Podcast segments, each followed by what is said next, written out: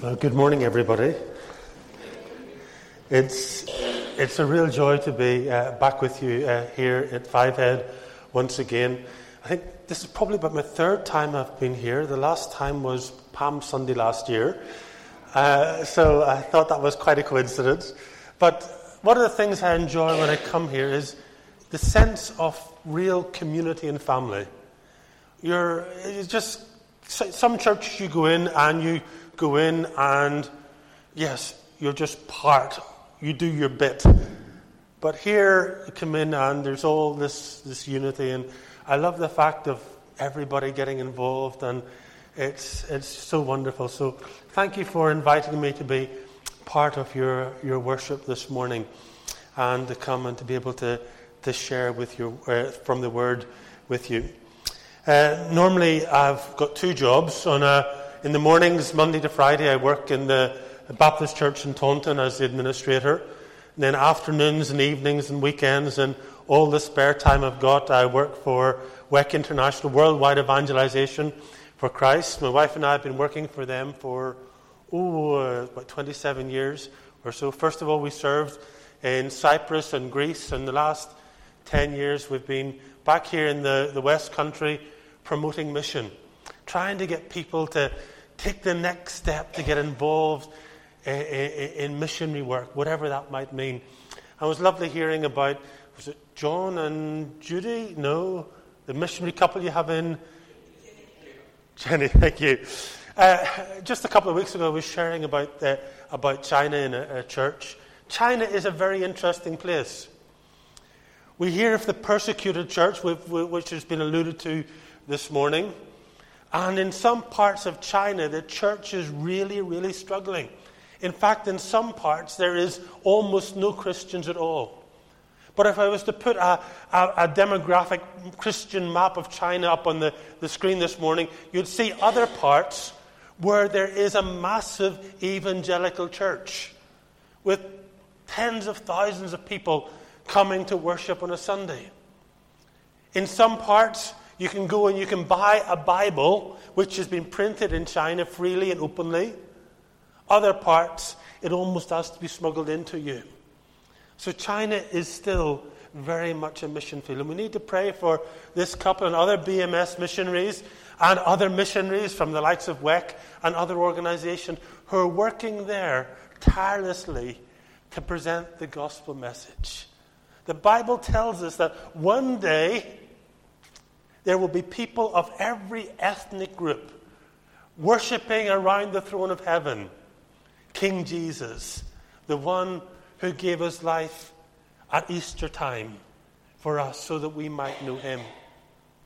So do please remember your BMS missionaries out in China or other parts of the world, but also other missionaries as God leads them to you uh, to pray for them, that God will equip them and empower them in the missionary work.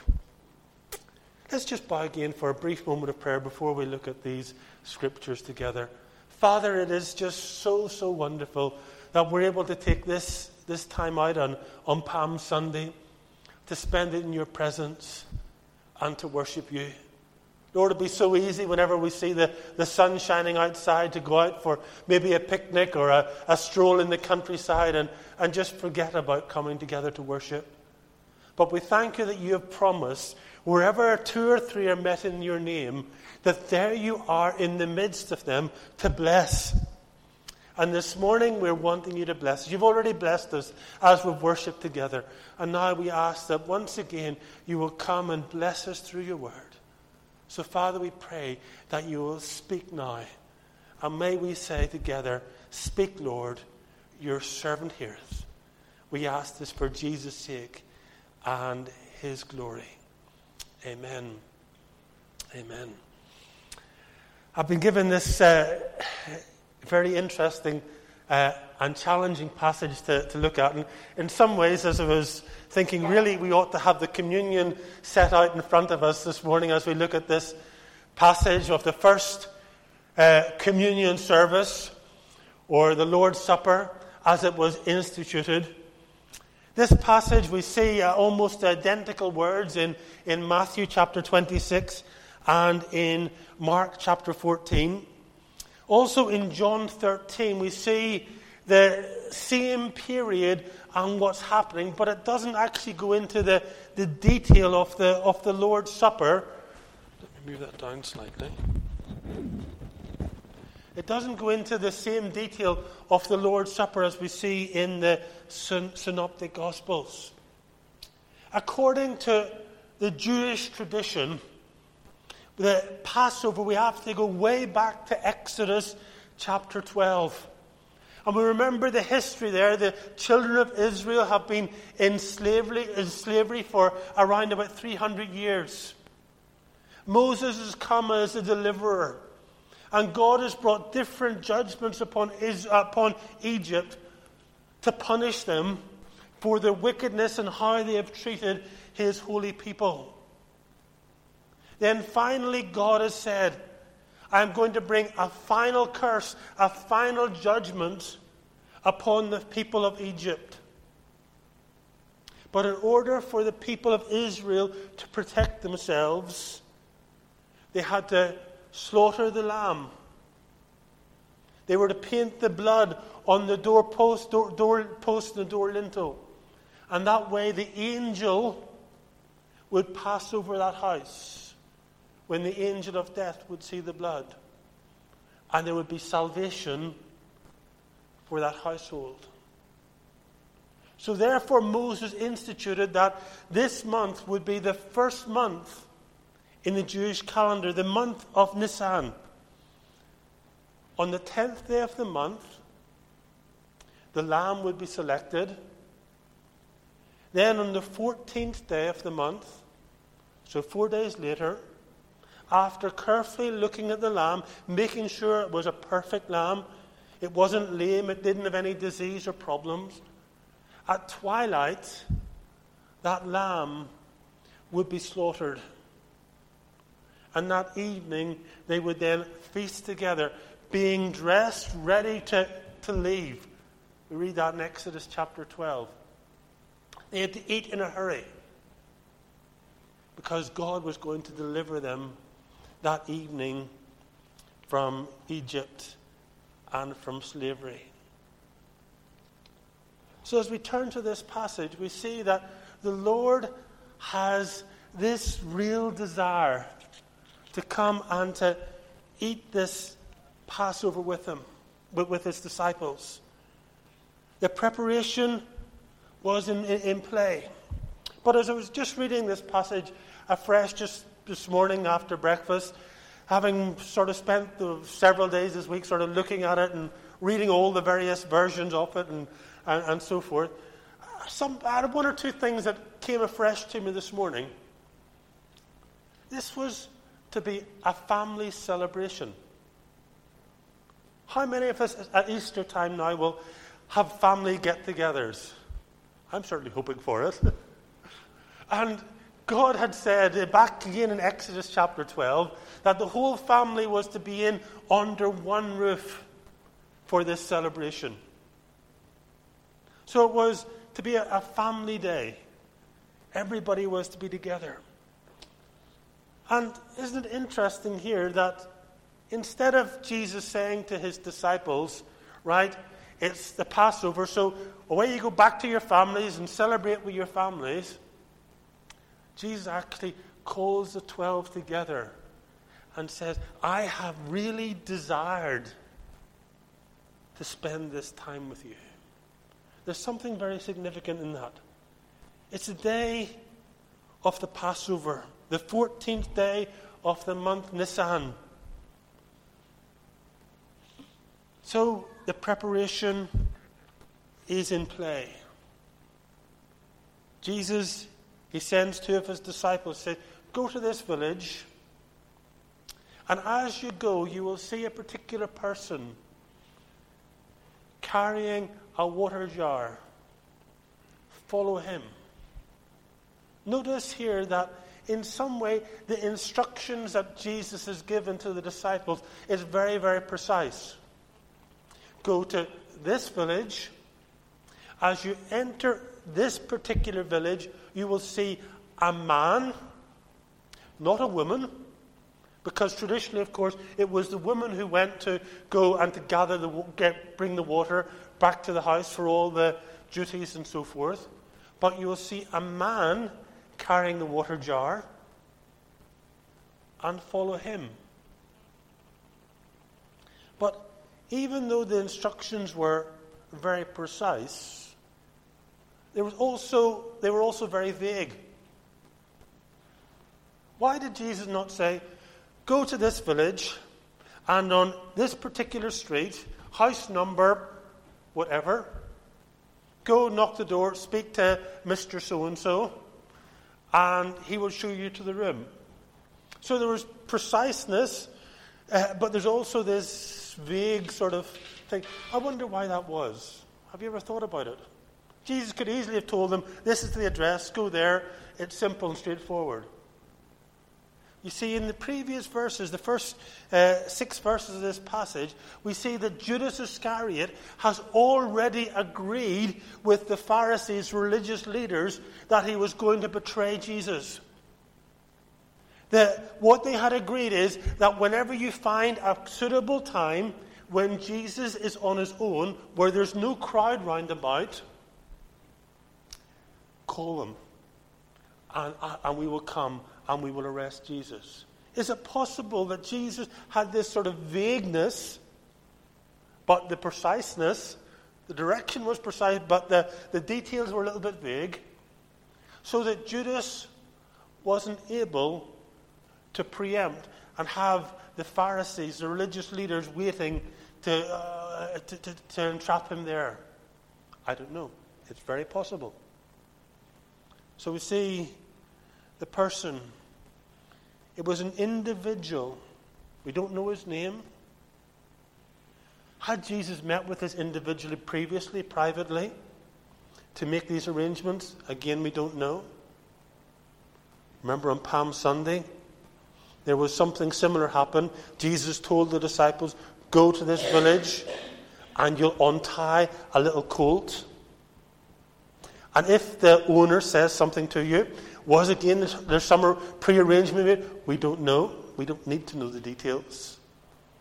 But here was an individual, perhaps a secret disciple, who was willing to do whatever the Lord needed for him.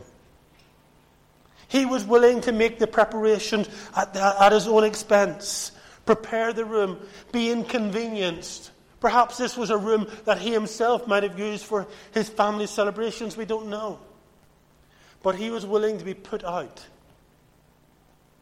so the Lord could meet with his disciples and have this Passover with them.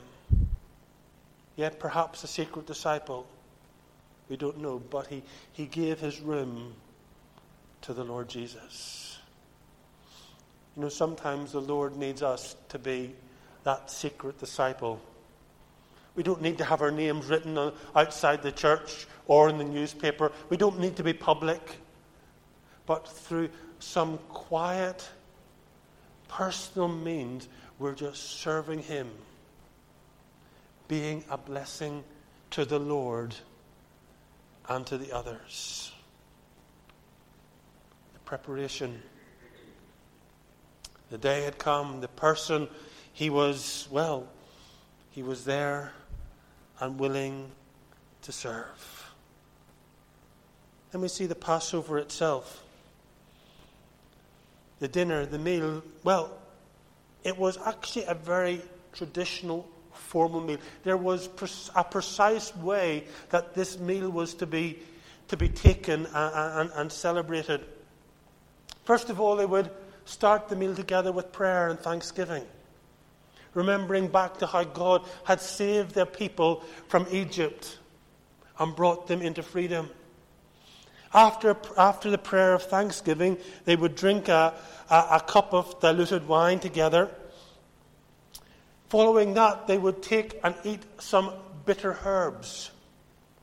The bitter herbs would remind them of the bitterness and the slavery and the suffering that the children of Israel had been under. Remembering, if you like, their bondage. Perhaps that would remind us of the bondage we used to be under in sin before we were delivered by Christ. After the eating of these bitter herbs, there was a sort of question and answer session where the, the children or the young people would ask the, the elders, the, the parents, why do we do this?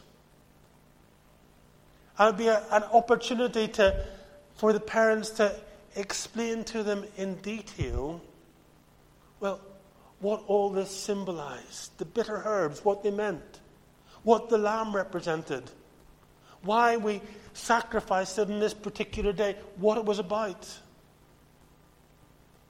As I was thinking about that, I thought, well, you know, we ought to do this more at home. Around the dinner table, it's a great opportunity. We're still a traditional family. uh, we still, on a, every evening, we sit down together as a family, whatever, at least whenever I'm at home, and we sit in the dining room and we eat dinner. I know that's not common nowadays, but you know, it's actually a wonderful time just to talk through the day without the distraction of the TV on or anything. And I'm not being judgmental here. that's the way you do things, the Lord bless you. But you know, it's good to have these times of where you're able to, to talk and your youngsters, your children, are able to ask questions. And you're able to unpack yes, some of, the day, of your day's event, but also some of the truths of the gospel. Sunday school shouldn't be the only place where our children are hearing about God. They should be learning it and receiving it, being built up in our homes to understand what the, the truth that is so, so vitally important to us.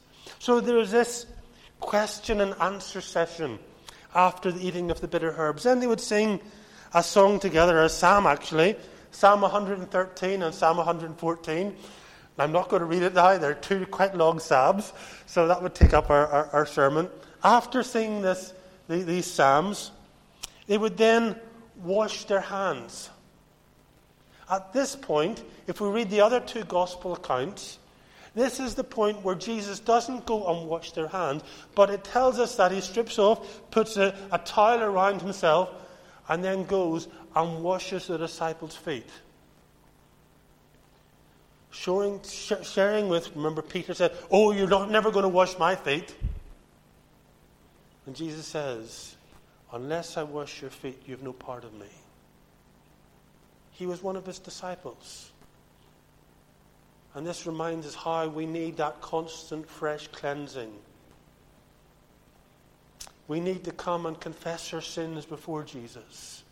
Yes, even though we might be Christians for a long time, we need to come in fresh confession before Him to be washed and to be cleansed. Then, after the washing, they would carve up the lamb and they would eat it along with the unleavened bread. We could take time to look at what the unleavened bread means, but uh, that's another sermon. Then, after, after they would ha- had eaten the, the lamb, or they'd finish eating up the lamb, they would then have another cup of wine together before singing another few psalms, Psalm 115 to Psalm 118. So we see this was a very traditional meal. And Jesus said that he really desired, in verse 14 and 15, that I've eagerly desired to eat this Passover meal with you before I suffer. We see Jesus' overwhelming love for his disciples. He considered them his close family. They, the, they were the ones he chose to be with him. Now, for about three and a half years, he spent days with them on end, teaching them, encouraging them, walking alongside them, probably uh, having a bit of fun with them, joking with them, but also in these very serious moments. And now, at this point, we see the transition. This is a very important point. The transition from the Passover to the Lord's Supper. After they'd finished eating together, Jesus, who was the Lamb of God, remember what John the Baptist said whenever Jesus came to him back at the very start of his ministry? Behold, look, the Lamb of God who takes away the sin of the world. Later on, Jesus would be arrested and crucified. Remember, I should have said this earlier. Remember the Jewish calendar, the day started at twilight. So, if you like, starting from, I think it's twilight tonight, I was just looking at my phone this morning. Twilight tonight is around about 8 o'clock this evening. So I'll be starting from 8 o'clock this evening through until 8 o'clock tomorrow evening. That is one Jewish day. So this is the day of the sacrifice. So after he had celebrated the Passover, then immediately he starts to institute the Lord's Supper. It says, He took bread, he gave thanks and broke it, and he gave it to them, saying, This is my body which is given for you. Do this in remembrance of me. In the same way, after supper, he took the cup, saying, This cup is a new covenant in my blood, which is poured out for you. Here we see the, the link between the Old Testament or the Old Covenant and the institution of the New Covenant. A few hours later, as I say, Jesus will be arrested, tried, crucified, and buried. The Passover was looking forward to this great event. And now, as we celebrate the Lord's Supper, we are looking back with faith to what Jesus did. The Passover by celebrating the Passover, they were looking forward by faith to what Jesus would do. The final Lamb of God that would be sacrificed for their sins. You see, often we think in the Old Testament that it was all about works and obeying the law. As we read the book of Romans, it talks about by faith Abraham did this. By faith, Moses. By faith, and it goes on through, read through, for example, Hebrews chapter 11. They were looking forward by faith in the symbolism of the Passover to the sacrifice of Jesus Christ. And now, likewise, we're looking back. We know the details. In the Old Testament, they were looking forward with a vague sort of ideology, not knowing the details. Praise God, we can now look back with full details, seeing how Christ would be that Lamb of God. In the Lord's Supper, we see wonderful symbolism. Throughout Jesus' ministry, he used symbolism. For example, in John chapter 6, he says, I am the living bread that came down from heaven. Whoever eats this bread will live forever. This bread is my flesh, and I will give my life for the world. The symbolism of Christ, the bread of life, coming down, being broken for us. There's no mystical transformation with the bread, it remains a loaf of bread.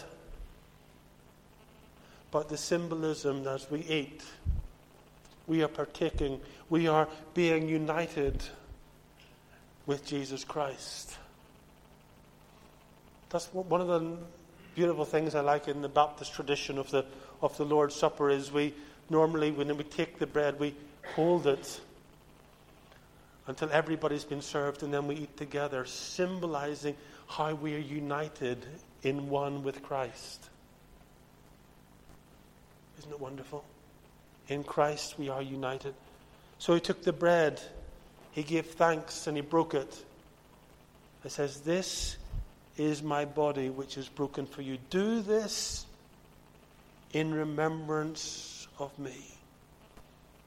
By regularly taking the Lord's Supper, we remember Christ's life, his death, the price that he paid for us on the cross, that he freely gave his all for you and for me. Remember what he prayed in the garden? Father, if it is possible, take this cup from me. However, not my will, but your will be done. The hymn writer wrote the wonderful words He could have called 10,000 angels to destroy the world and set him free.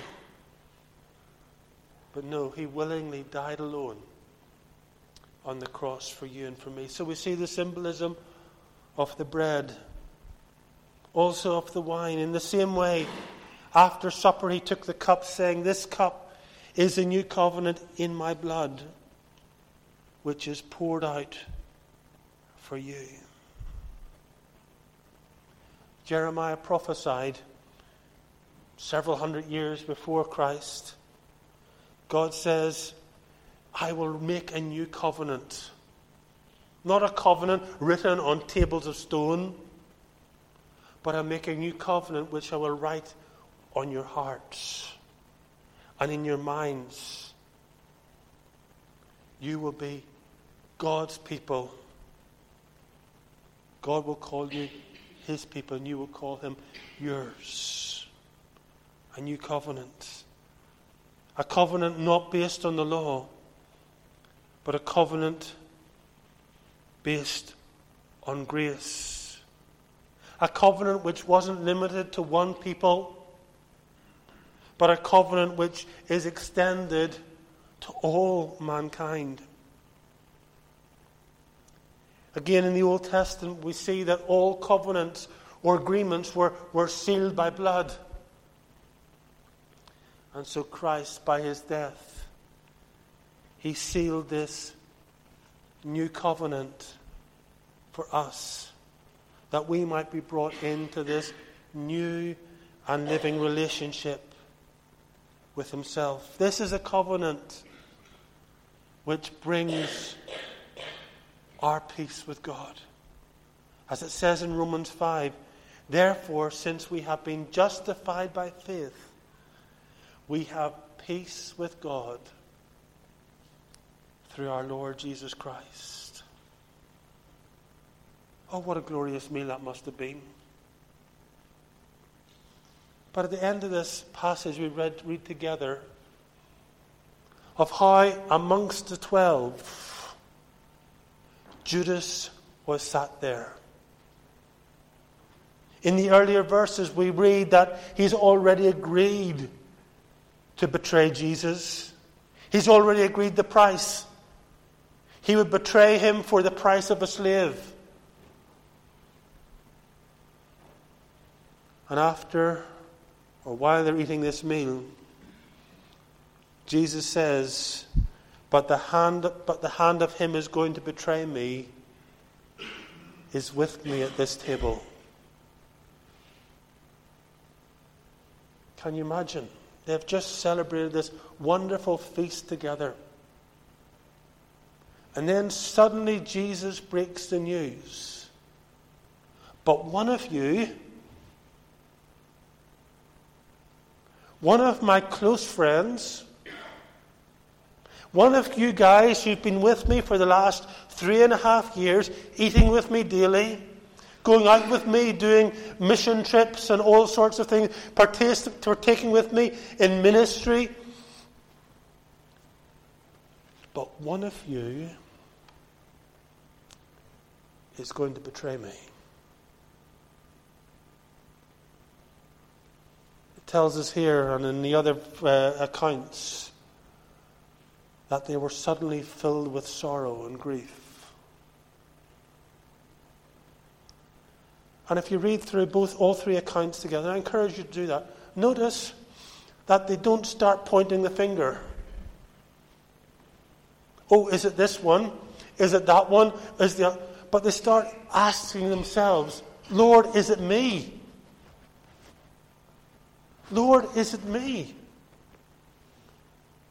And I think that, that that comes to me as a, as a, a strict warning.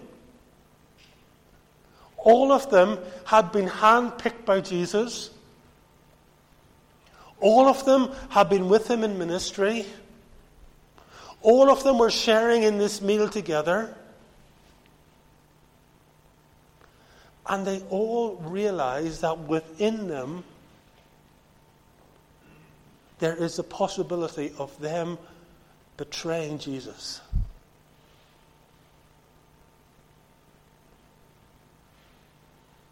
Think of it. Within us, it doesn't matter how long we have been following the Lord. We might have been a Christian two days, or we might have been a Christian following the Lord for 30, 40, 50 years. But you know, each one of us can let him down. Remember what Peter said? Lord, I will do anything. I'll even die for you. And then Jesus said, But, Peter, this very day, you're going to deny you, own, you know me three times. The question says, and they began, they began to question among themselves which of them was going to do this thing. Recognizing their human nature, they realized that they all had the ability to feel the Lord Jesus. That's sobering. I could tell you accounts of even missionaries who have been serving in faraway countries, seeing people come to faith. And then later on in their life, they have totally deserted the Lord. Notice here Judas, Judas's hypocrisy. It tells us in Matthew 26, verse 25, then Judas, the one who would betray him, the one who had already agreed to betray him, said, Surely you don't mean me, Rabbi. As if to put himself up as a self righteous, oh, it couldn't possibly be me. See the hypocrisy. Jesus had had a deep personal relationship with these people. I believe here we see that the Lord has given Judas, even at this point, the opportunity to repent. But he reveals to him, he, he tells him there to, to the group, not naming him individually, that woe was the person who does this. It would be better if they were never born. So he's made Jesus made absolutely crystal clear. But he remains, Judas remains a hypocrite, having the guise of being a close disciple and follower. But yet, instead of repenting, he mocks him. I'm sure there's a lot of conclusions we could draw from, from this passage, and I don't really want to draw out too many. But remember, as we come to this Easter period, let's focus our eyes on Jesus. The one who gave everything for us. And let's guard our hearts that we don't fall into, into temptation, but that we're quick to repent. As I say, Jesus washed their feet, they needed cleansing afresh. That we're quick, quick to repent and come to Him for forgiveness. And that we do not let Satan lead us astray so that we ourselves would actually deny the Lord.